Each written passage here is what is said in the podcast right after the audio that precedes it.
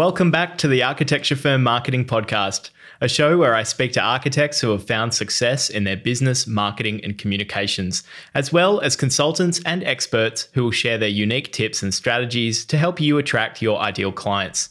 I'm your host, Dave Sharp, marketing consultant for architects. And if you'd benefit from professional advice and guidance on your marketing, you can head to vanityprojects.com to check out my coaching services and book in a free 30 minute consultation to discuss your situation. This episode was sponsored by ArchiPro. ArchiPro showcases the best and latest in the architecture and building industry and helps to connect homeowners with trusted trade professionals and products that will suit their needs. For architects and designers, ArchiPro helps you to create a profile for your practice in a way that best expresses your brand and your work, and then it directly connects you with a niche audience of people on their architectural build or renovation journey. Many architects rely on word of mouth referrals or search engine traffic to find new clients, but it can be difficult to attract the people you really want to design for and work with. That's why ArchiPro helps clients to match their specific architectural taste and budget with the right architectural designer for their project. You can also use the platform throughout the design and build journey with your clients by directly sharing inspiration and sourcing products for your projects as well. So if you'd like to find out more about ArchiPro, visit www.archipro.com.au. Joining me on the podcast today is Chris Barnes from Field Office Architecture, a seven person practice based in Melbourne. In this episode, Chris and I spoke about a new approach the studio is taking to 3D visualization that allows them to showcase their unbuilt design ideas, as well as capitalize on the projects they have coming up in the pipeline. We looked at the networking habit and champions list strategy Chris has built over the years that's led to most of the studio's project opportunities. We spoke about why investing in professional branding five years into the studio's journey has helped them to attract both design savvy clients as well as quality candidates. And finally, we discussed how a studio should find the right balance between brand and lead generation in their approach to their website and digital marketing, and how this balance might shift over time as your goals and needs change.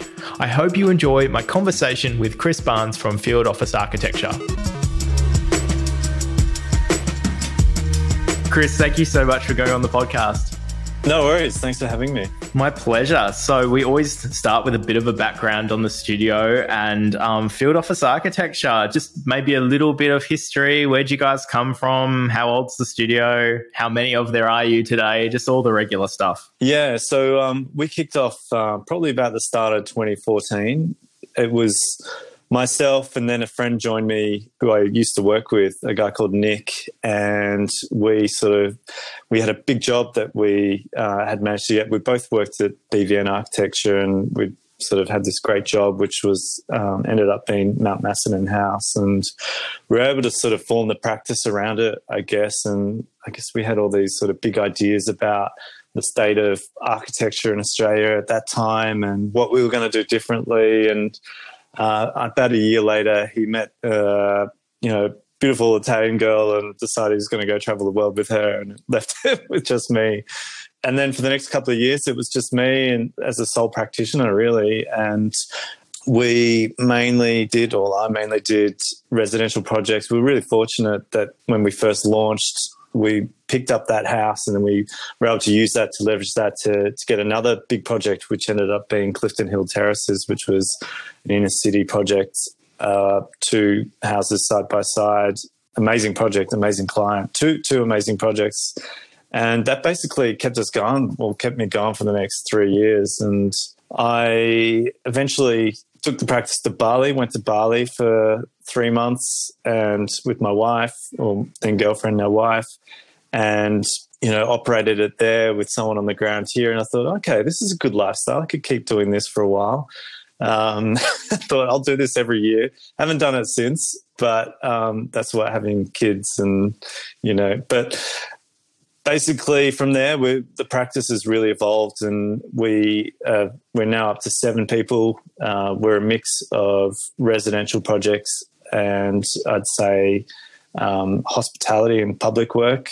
And we've got a nice sort of portfolio at the moment, and it's building. And you know, pretty pretty happy with where we're at at the moment. Yeah.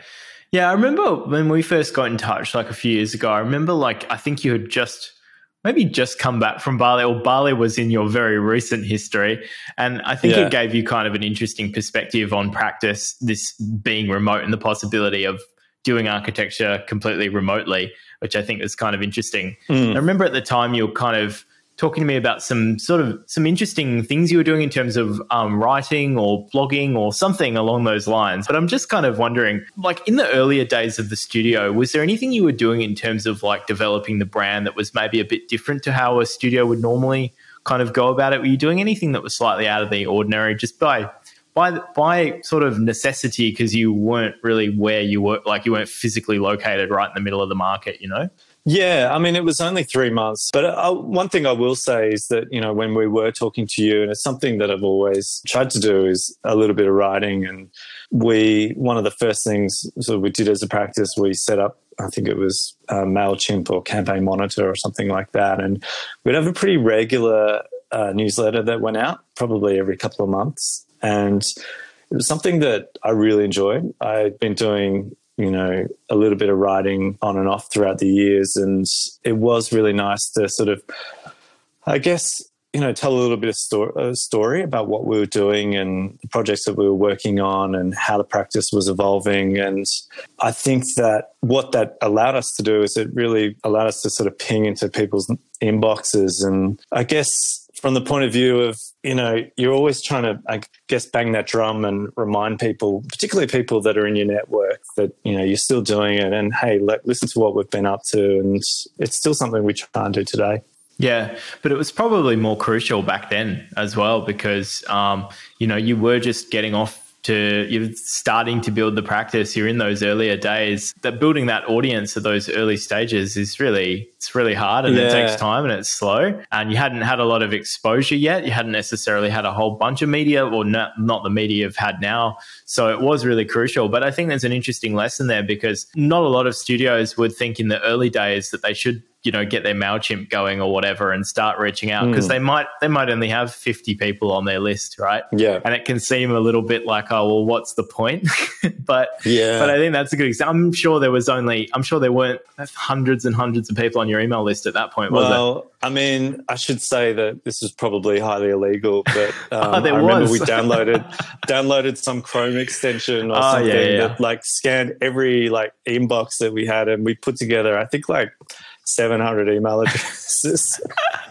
Every person that we'd ever met in our entire lives. Yeah. And um, yeah, they became the basis of that email list. And I think I think like maybe 400 of them stuck around. So, yeah. you know, it probably did lead to some work in some degree. Yeah, but yeah, yeah. I think it's considered spamming these days. Yeah, yeah. It's like pretty bad in certain jurisdictions, but it depends where yeah. you are. it depends where you are. I do um, apologize if anyone. Yeah, if, any, if anyone's listening from Europe, like just close your ears. You didn't hear that. But um, exactly. I think that's a great thing to do when a studio is kind of building up their, you know, building up their profile and doing their thing. Like that totally makes sense. Yeah. Yeah. And it was mostly grown by, as you said, you adding people to it. That's really, really smart. Uh, a bit sketchy, but very smart. It's interesting because you guys have grown to like seven people now. You mentioned, and that's that's been a pretty fast rate of growth, really. I mean, the studio is really um, probably doesn't feel very fast from your perspective, but when you mentioned to me the other day that we're at sort of seven people now, I was a bit blown away by that. It's like quite a fast. you know, it feels like the last couple of years, like you've really grown, right, in the last year or so. Oh, to be honest, I mean, I, I think it's been quite steady and gradual. And I think that um, we probably could have grown faster if we'd wanted to. But I mean, I've never set out for it to be uh, a big practice. I always imagined that, you know, six to eight was the sweet spot, um, which is kind of where we're at at the moment. But we have had the opportunity over the years, particularly pre COVID, to, to win work that would have really, you know, implored us to you know, grow out to maybe eight, nine, ten people. But I always felt that was too quick. I mean, as I was sort of saying, I mean, I came back from Bali 2017. You know, that was that was when it was just me really, and then it's grown sort of steadily since then. We, um, but I guess in the attempt to, to not grow too quickly, we've either turned down work or we've actually brought in a lot of outside help. So we've had a lot of documentation um, completed by a freelancer that we you know have a really great ongoing relationship with. Um, we've teamed up with other small practices and passed on some of our work. um, or collaborated with them uh, when the situation sort of felt like a good fit. And yeah, we just sort of slowly added over the years and uh, possibly might grow a little bit more, but I, I, never wanted it to be more than, as I said, sort of seven, eight people. And I feel like we're in a really good zone at the moment. Yeah, yeah, yeah, absolutely.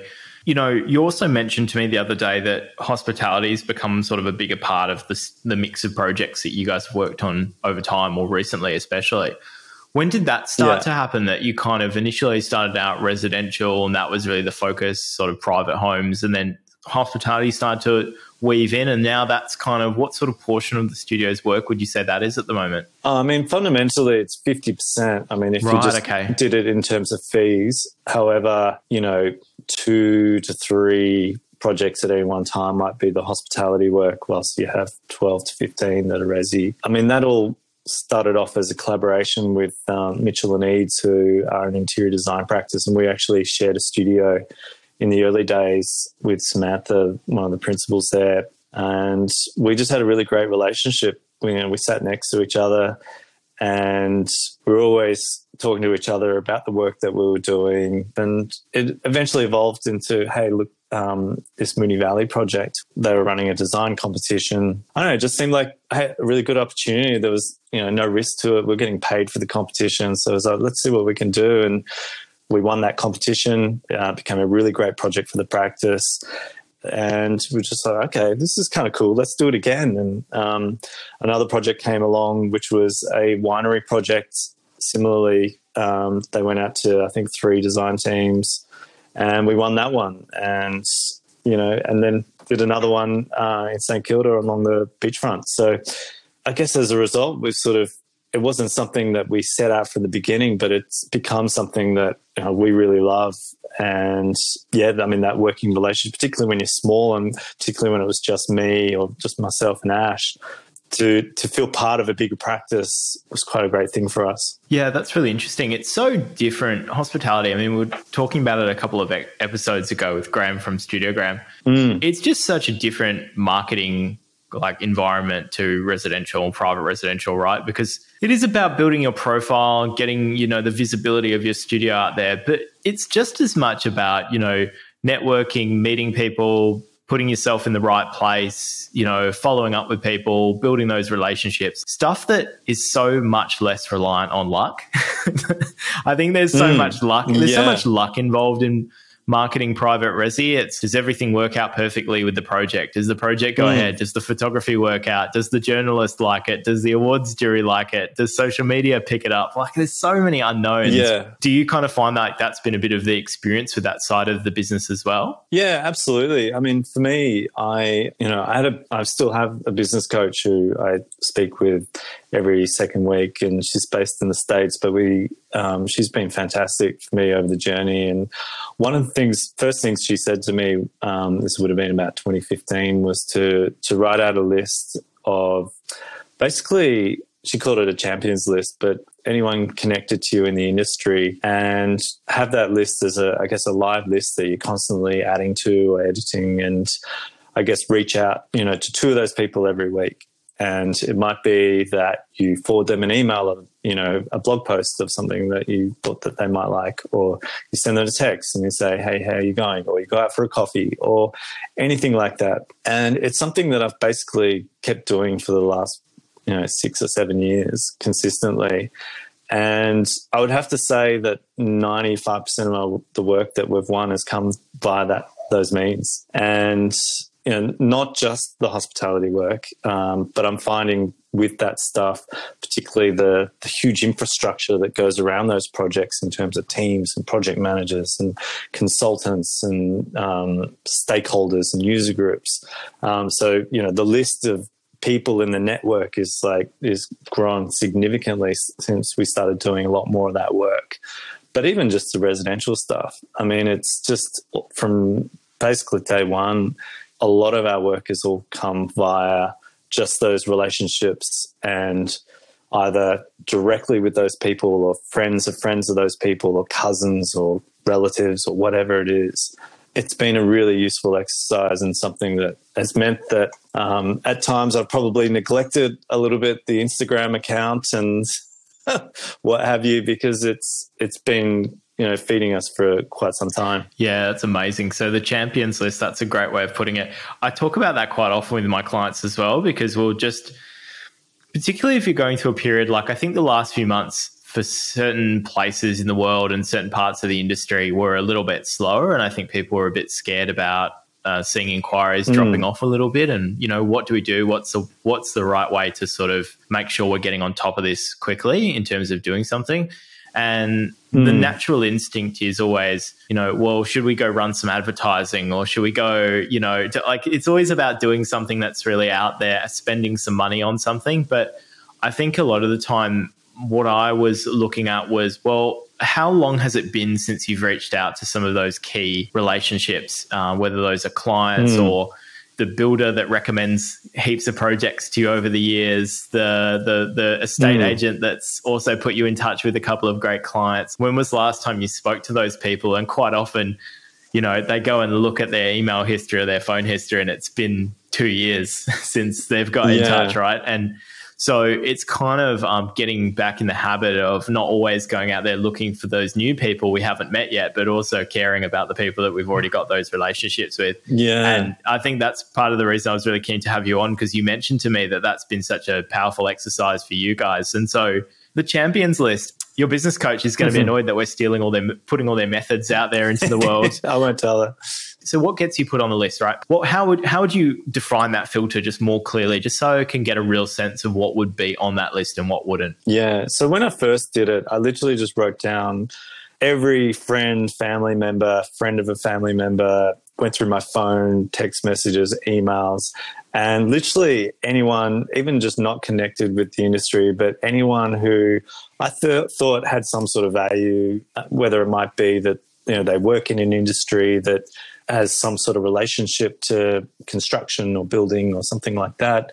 Perhaps they're well financed. Perhaps their their network is really strong. So you know they may work in something completely different, but they're they're well networked themselves.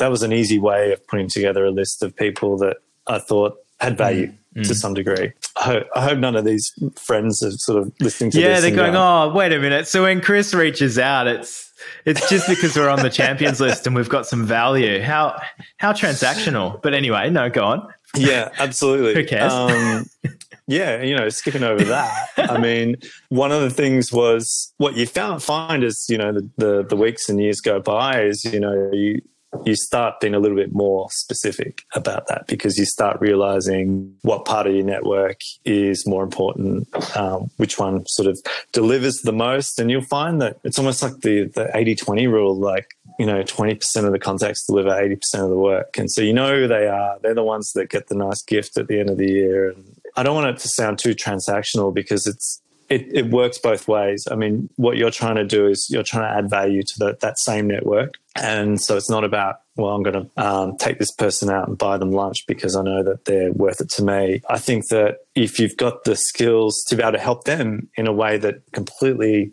expects nothing in return, you know, it's just one of those things in life. I, I just find the, the more good you put out there in the world, the the more it comes back to you, you know? Yeah, I, I don't want it to sound like it's, you know, it's a, a scientific document, you know, like a spreadsheet that has a net win or loss. I think it's it is for me more a philosophy of how to live your life, and that is by making sure that the p- people that you're connected to, that you obviously keep in touch with them, and that you're bringing value into their lives, and you'll find that it comes back to you. Yeah, that that's very true as a, as a general approach, but I think that people can struggle to actually build a habit around that that mm. they hmm. can start out with the best intentions but it can be difficult to maintain after a, a, week or two it's not just about keeping track of everybody but you mentioned it's actually about making sure that even if you're busy even if you're having a bad week even if you're you know got a lot on your plate you're still spending the time to connect with a couple of people and show them some appreciation so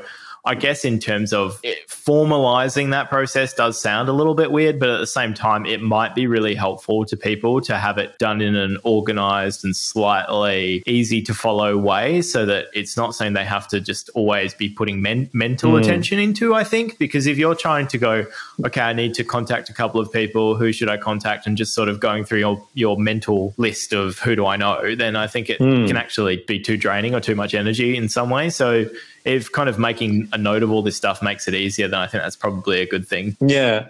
I mean, uh, I know everyone's different, and you know, some people struggle with this stuff a little mm. bit more. I know there's people that I work with, and plenty of friends and so forth that would struggle to sort of, yeah, would, would feel maybe even just a little bit awkward, sort of uh, emailing. Definitely you know the the the guy that you know maybe they worked with three years ago but haven't been in touch with. But if you feel like it's something that can add you value, then it's something that once you get used to and you get into the swing of it, it becomes sort of second nature. Like every, a lot of people are doing this, you know, and it's not just our industry. You know, all people are always, you know, you get to a professional point in your life and it's not an uncommon or weird thing to like get a text or a call out of the blue and go, "Hey, mate, how you going?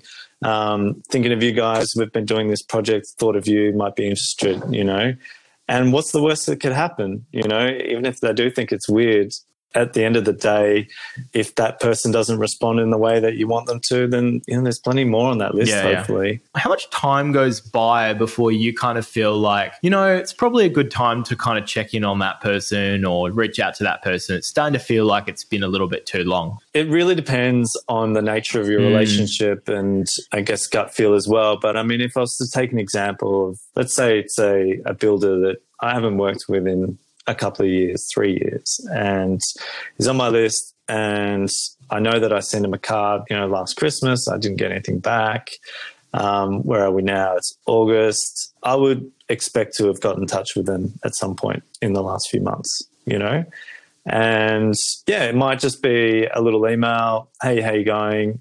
Um, I see, I saw that uh, project that you posted about on Instagram that looks amazing. Hope you yeah. guys are well. And that might be it, you know? If you like what you're hearing so far, please make sure to share this episode with colleagues you feel would benefit. And while you're at it, why not leave me a five star review on the Apple Podcast or Spotify app? Every review makes it easier for people to find the show and hear what my amazing guests have to say. I also love hearing your questions, and I'm planning more listener Q&A episodes. So please send your questions in to questions at vanityprojects.com and I'll answer them on the show. I think the surprising thing that came up for me was that, you know, initially when I thought about asking you about that sort of keeping the nurturing these existing relationships, I thought it was probably just applicable to hospitality because that sort of makes sense. And that was my original kind of like foray into that area, subject area. But I think it's interesting that you also brought up that Resi is also an area that benefits from that kind of that networking, right? Thing that you can even do, like like networking the residential mm. sense. Like, what is that? Going to a party, but but you pointed out, you know, it is a, it's just about maintaining relationships and friendships, right? When we first started, I mean, I remember speaking to someone who sort of said to really jump into the networking side of things, and that you know every sort of time you leave the house really is an opportunity to put yourself forward. There's always someone that you least expect that, you know, a great project might sort of come from. So that's really been one of the primary focuses, uh, at least from my perspective, in terms of how we win work. And it really, you know, if I look at where most of the work has come from, it, it really is through the networking. But I remember hearing a very prominent Melbourne architect, um, someone I knew who worked with them, said that, that when they first started, they identified that their ideal client would be of a certain amount of income and would be have a natural inclination towards the arts. So they became a patron of the NGV and went to every single event there, became a member, and just you know, wined and dined at all the all the certain events, and that's how they won all their work to begin with. Yeah, that's that's something that I've definitely seen as well with a couple of residential studios I've worked with. Where it's funny you say becoming like a patron of the arts at the NGV. That's there's definitely a strategy there. I was wondering, um, you know, in terms of the studio, I mean, you guys invested pretty heavily in branding pretty early on in the process, right? Uh, it's a pretty big investment and a pretty big process to go through to get that that full on, you know, proper agency level branding done, right? So you I'd be interested yeah. in maybe just exploring that a little bit because, you know, when you talk about this kind of sophisticated ideal client who's interested in the arts, is interested in design, has an affinity towards art and design. Yeah, what point did you guys kind of realize like, yep, you know, this branding thing we've got to we've got to get that done at the at the best possible level? When you put it into terms of timing, we did it so 2019. So we're about five years in at that point. Yeah, okay, gotcha. Had enough of a portfolio of work to feel like it was a good time to to invest in that. To me, and this is something that I found throughout and you know going back to talking about networking i've always found that the website for us has been more of a validator if that makes sense. So rather than a lead capture or anything like that, it's more about you talk to somebody or they you know, your name gets passed on to through a network and then they want to see, okay, are these guys uh, what I hear they are or anything like that? And, or, you know, you have a conversation with someone and you tell them about your practice and they like you. And then it's sort of that final sort of check off to say, okay, these guys, are the real deal. I think that, and I know we had a lot of conversations when we were doing that branding stuff. I think that if we were to rely purely on the website, or even if it was a major point of us capturing work, we might do it a little bit differently. Really, at the moment, it's sort of a, for us a really nice portfolio, but I think you know it doesn't really tell a story the same way that you know you think about e-commerce or various other products that are out there on the market where you know you're trying to lead someone in you're trying to tell a story you're trying to take them on a bit of a journey and then you're trying to offer them something or capture their information or something. This website isn't doing that. And you know i actually see some architects who are doing that now and i see a lot of value with that you know? And i know that you you've done a lot of work with architects that sort of encourage that and I certainly don't think that that's the silly side if that's, you know, where you're winning your work.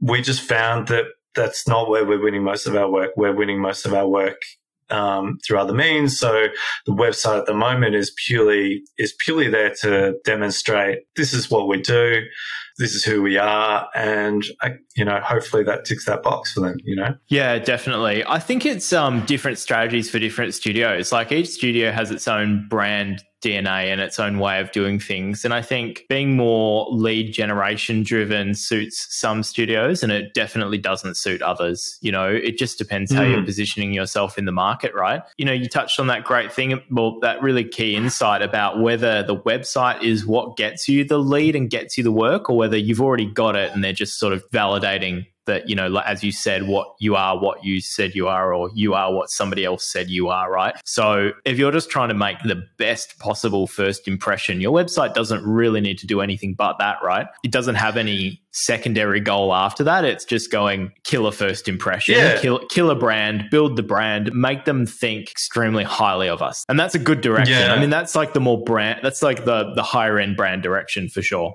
Yeah totally. And i mean i, I wouldn't rule us rule it out for us further down the track, I would say. You know, as you know, saying before, we have grown a little bit in recent years, and you know, whilst we've been sort of blessed to have won most of that work through networking, etc. I do think that you know we don't know what's in store ahead. You know, we don't know what's in store in terms of recessions, financial stuff, mm. and I think it is really good to to have a you know multi pronged attack with this yes. sort of thing. So definitely, um, as I said, I, I, I certainly wouldn't rule it out in the future. Totally, totally. I think also studio, you know, a business goes through different stages where its needs change. And I think studios and businesses have a period in the beginning where they really do need to sort of um, they need to build up their base of business mm. and they need to get enough business to be able to show what they do but then they get to a point where they're kind of at or over capacity and their hmm. needs mm. shift. It becomes more about quality client selection, being as uh, specific as possible with who you want to work with.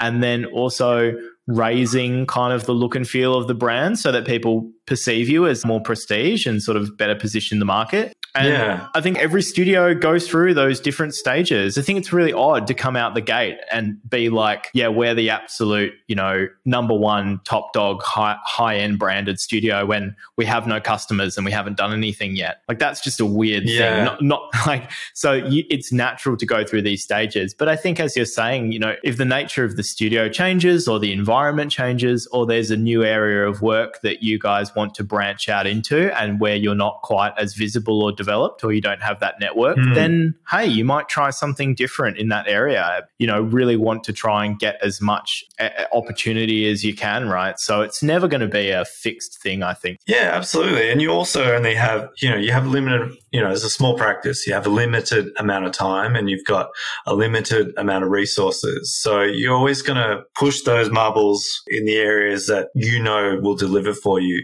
But um, it helps with that stuff um, in attracting staff as well. You know, when you're looking for good talent, they go on every website. They go on all the architects' websites. Yeah. They know them all back to front. And so, you know, it's not the first thing you think of, but, you know, I think it is important to, to have a profile, something that represents your profile um, Yep. in a way that, you know, feel that is accurately representing your brand. Yeah, absolutely. It also gets you on the podcast. I feel. I, I think that's like something which is like the least of your priorities, probably. But something that all the guests have in common of the people that I invite on the podcast is that I really like their branding as well as just what I like their Mm. work. I like their imagery.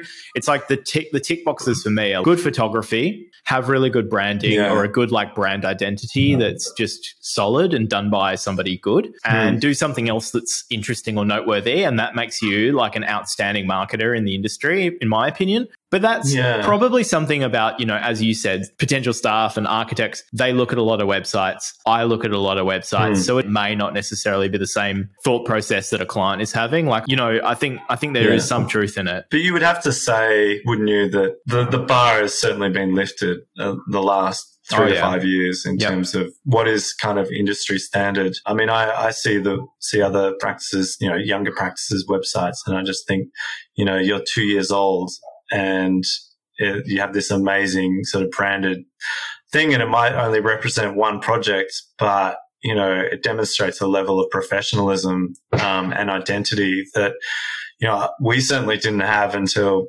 yeah, 2018, 2019.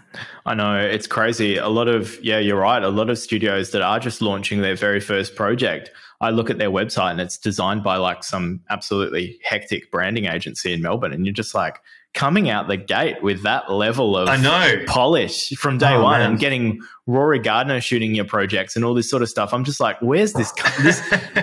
So, Yeah. yeah. oh, it's it's changed so much in the last five to ten years, and I think Instagram has a big, you know, part to play in that.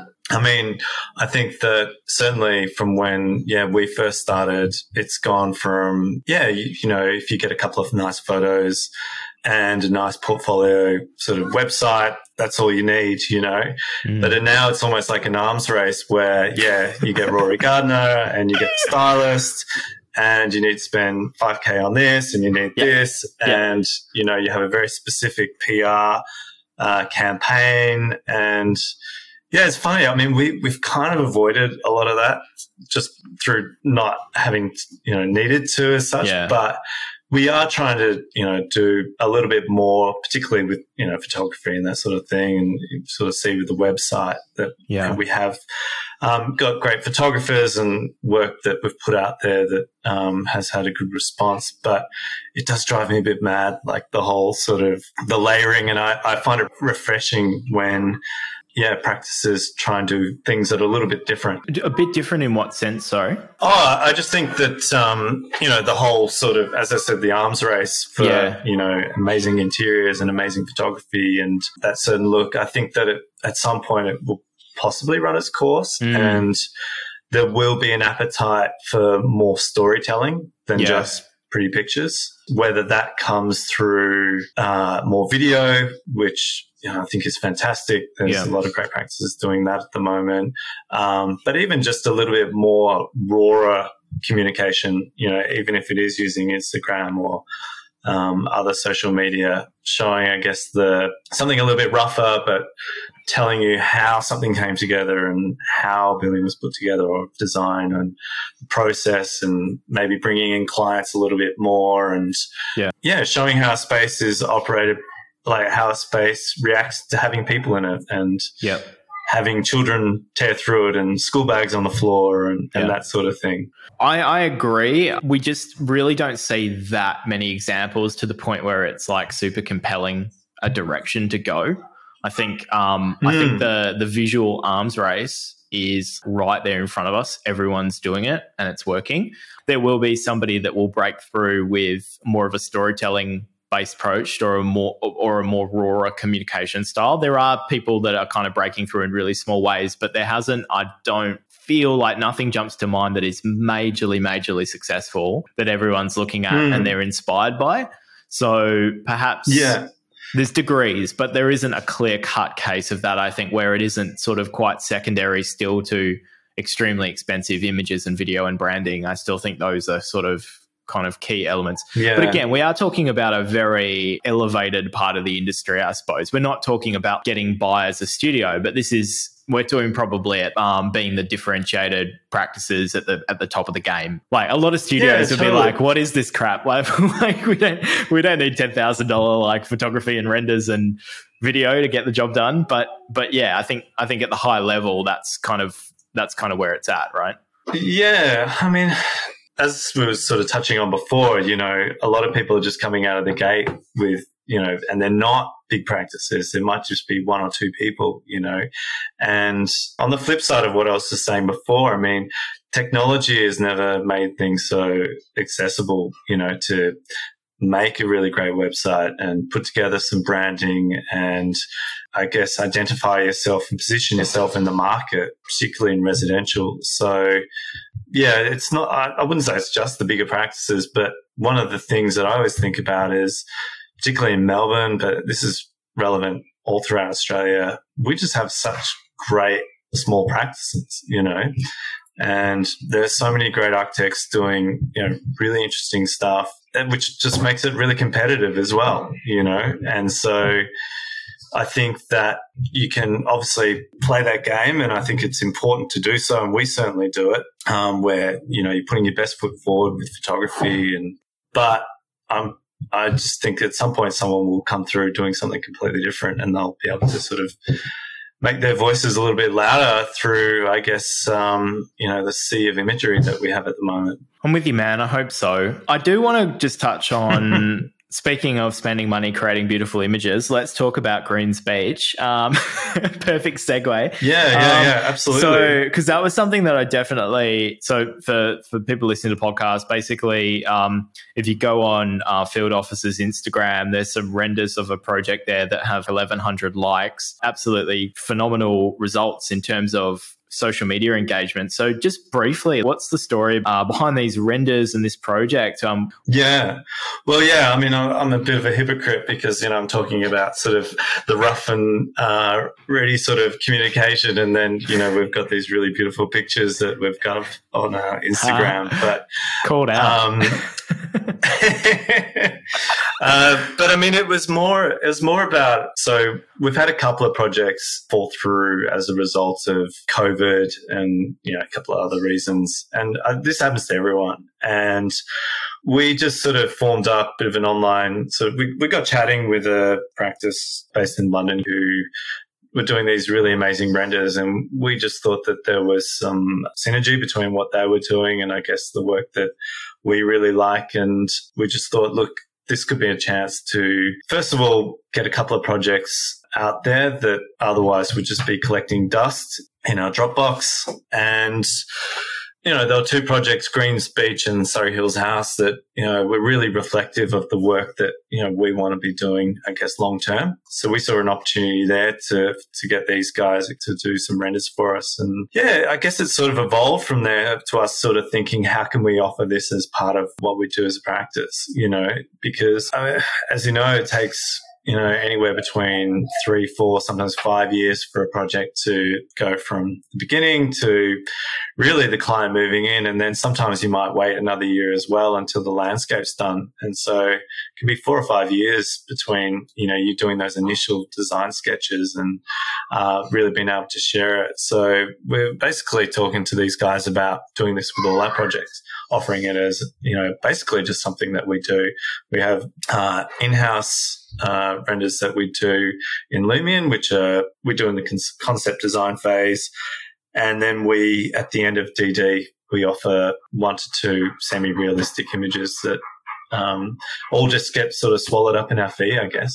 Yeah, yeah, yeah. Before we talk about how many thousands of pounds these renders cost, um, can we just talk about the results in terms of, in terms of obviously like gotten a very strong reaction. I think also I love what you're saying in terms of bringing forward the final imagery around a project from instead of being four years down the track, it's today, right? Like that's extremely convenient mm. from a marketing standpoint. Yeah. Such a good return on investment for those images that you can market them and put them out there and have people go crazy for them for a few years and then do it all over again when the project's finished. I mean, that's pretty amazing. But you mentioned, I think, did you guys get like a thousand followers or something, or something, or a hundred followers? From- yeah, yeah, yeah. I think we had like you know, eight or nine hundred new followers in the space of a week or something um, as a result of that. I think one of them got picked up onto the main page or something um, yeah. because it just got likes and likes and likes of people that weren't following us, which is nice. I mean, it's you know, it's really great seeing, I guess, the best version of your work. And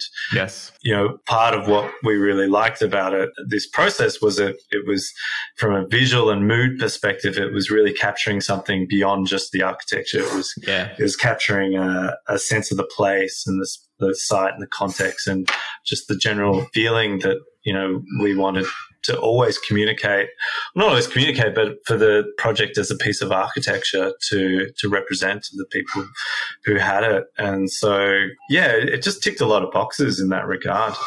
It's really interesting. So, how many images did you produce around the project in particular? Oh, just just yeah, three, three or four, three or three yeah. or four. But it was enough for you yeah, to actually I mean, put together basically a portfolio page on the website as well, right? So it, it's a project that lives there alongside your other sort of finished projects as well. Yeah, yeah. I think it, I think it's you know something. I mean, we we do a lot of regional work and coastal residential projects. Yeah, and this sort of fits really nicely in amongst those. So yeah. we're just like, yeah, hell yeah, we're going to put it on the website. No, that's really good. I think that makes sense. Um, in terms of what you're talking about, including it in the fees, will that be something that is just baked into how you calculate your fees, or is it something that you're going to be talking about with clients and part of a component of the fee is this visualization that we create for you? Is it a spoken thing, or is it just a it's factored into like our cost base in terms of running the studio? Uh, it'll just be factored into into okay cool cool cool. So, i just want to make sure um, i was just interested if you were sort of putting it to the client as something that they were purchasing for themselves in a way but no it's just sort of something that you're going to build in as part of your marketing budget right?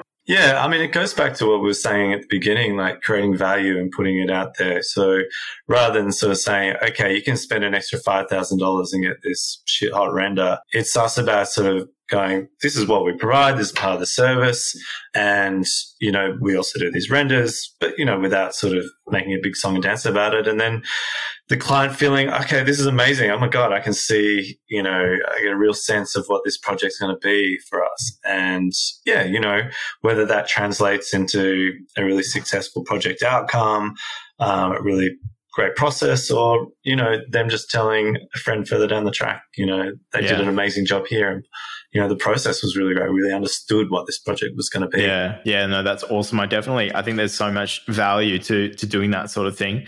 In, mm. in, in terms of, I mean, I think people would be just curious. I mean, we can't. I'm sure you don't want to say exactly what you spent on on renders for a project like this, but but ballpark, it's a pretty it's a pretty serious investment, right? Like I I collect a lot of information from my clients in terms of their marketing budgets and ro- and what they spend, and I found that if I take what do they spend on actual architectural photography? And then what do you spend on a package of renders? And i average that out across like every studio. They're almost identical numbers. So it might be average mm. of you know three and a half or four thousand dollars for architectural photography and then also average of three and a half to four thousand dollars for a package of renders which is not the most that's not as expensive as renders get by any means. But that tends yeah. to be about the sort of range that studios are kind of spending in general. Yeah. Was was that kind of like ballpark? Yeah, like are we are we warmer? Co- okay, so we're about we're about on a, target somewhere around there. Yeah, I mean, it, yeah, I think I think as an investment, you know, three, four, five grand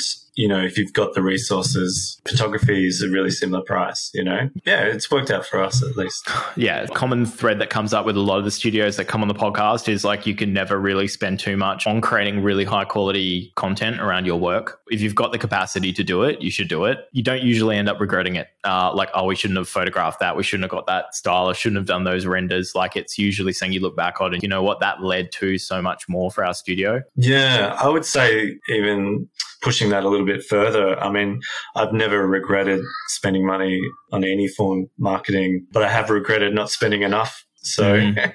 yep.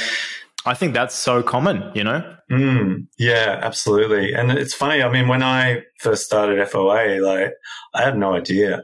Uh, I was sort of, you know, I came from uh, worked at uh, BVN architecture for a number of years, uh, where I was project architect and associate, and I tended to not really get involved in the marketing side of things. So I had to learn a lot of this stuff from scratch. And yeah, I mean, I was fortunate enough on, you know, to, I guess, have some of the skill set to and network um, to to win a lot of that work as through the means that we discussed earlier. But I think through, I guess, more the the visual medium has been something that it takes time. And as I said, like I, have never regretted anything that we've spent on marketing it. And when I say marketing, I mean photography. Yeah, yeah, yeah. building that profile. Yeah, absolutely. Well, that's a really nice sentiment to finish on, Chris.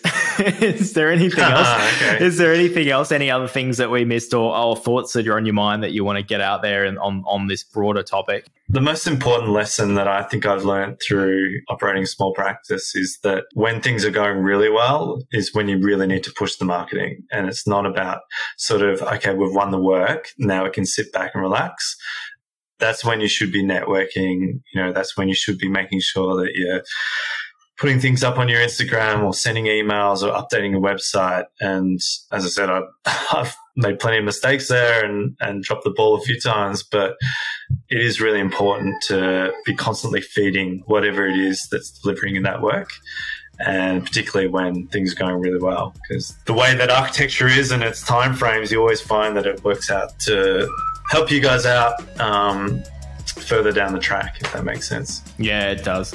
Awesome. Thank you so much, mate. Thank you for coming on the podcast. No worries. Thank you.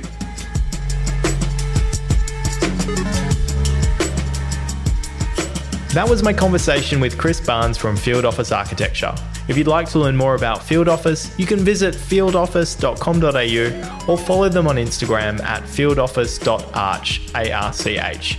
That's all for this episode. Thank you so much for listening, and I'll see you next time.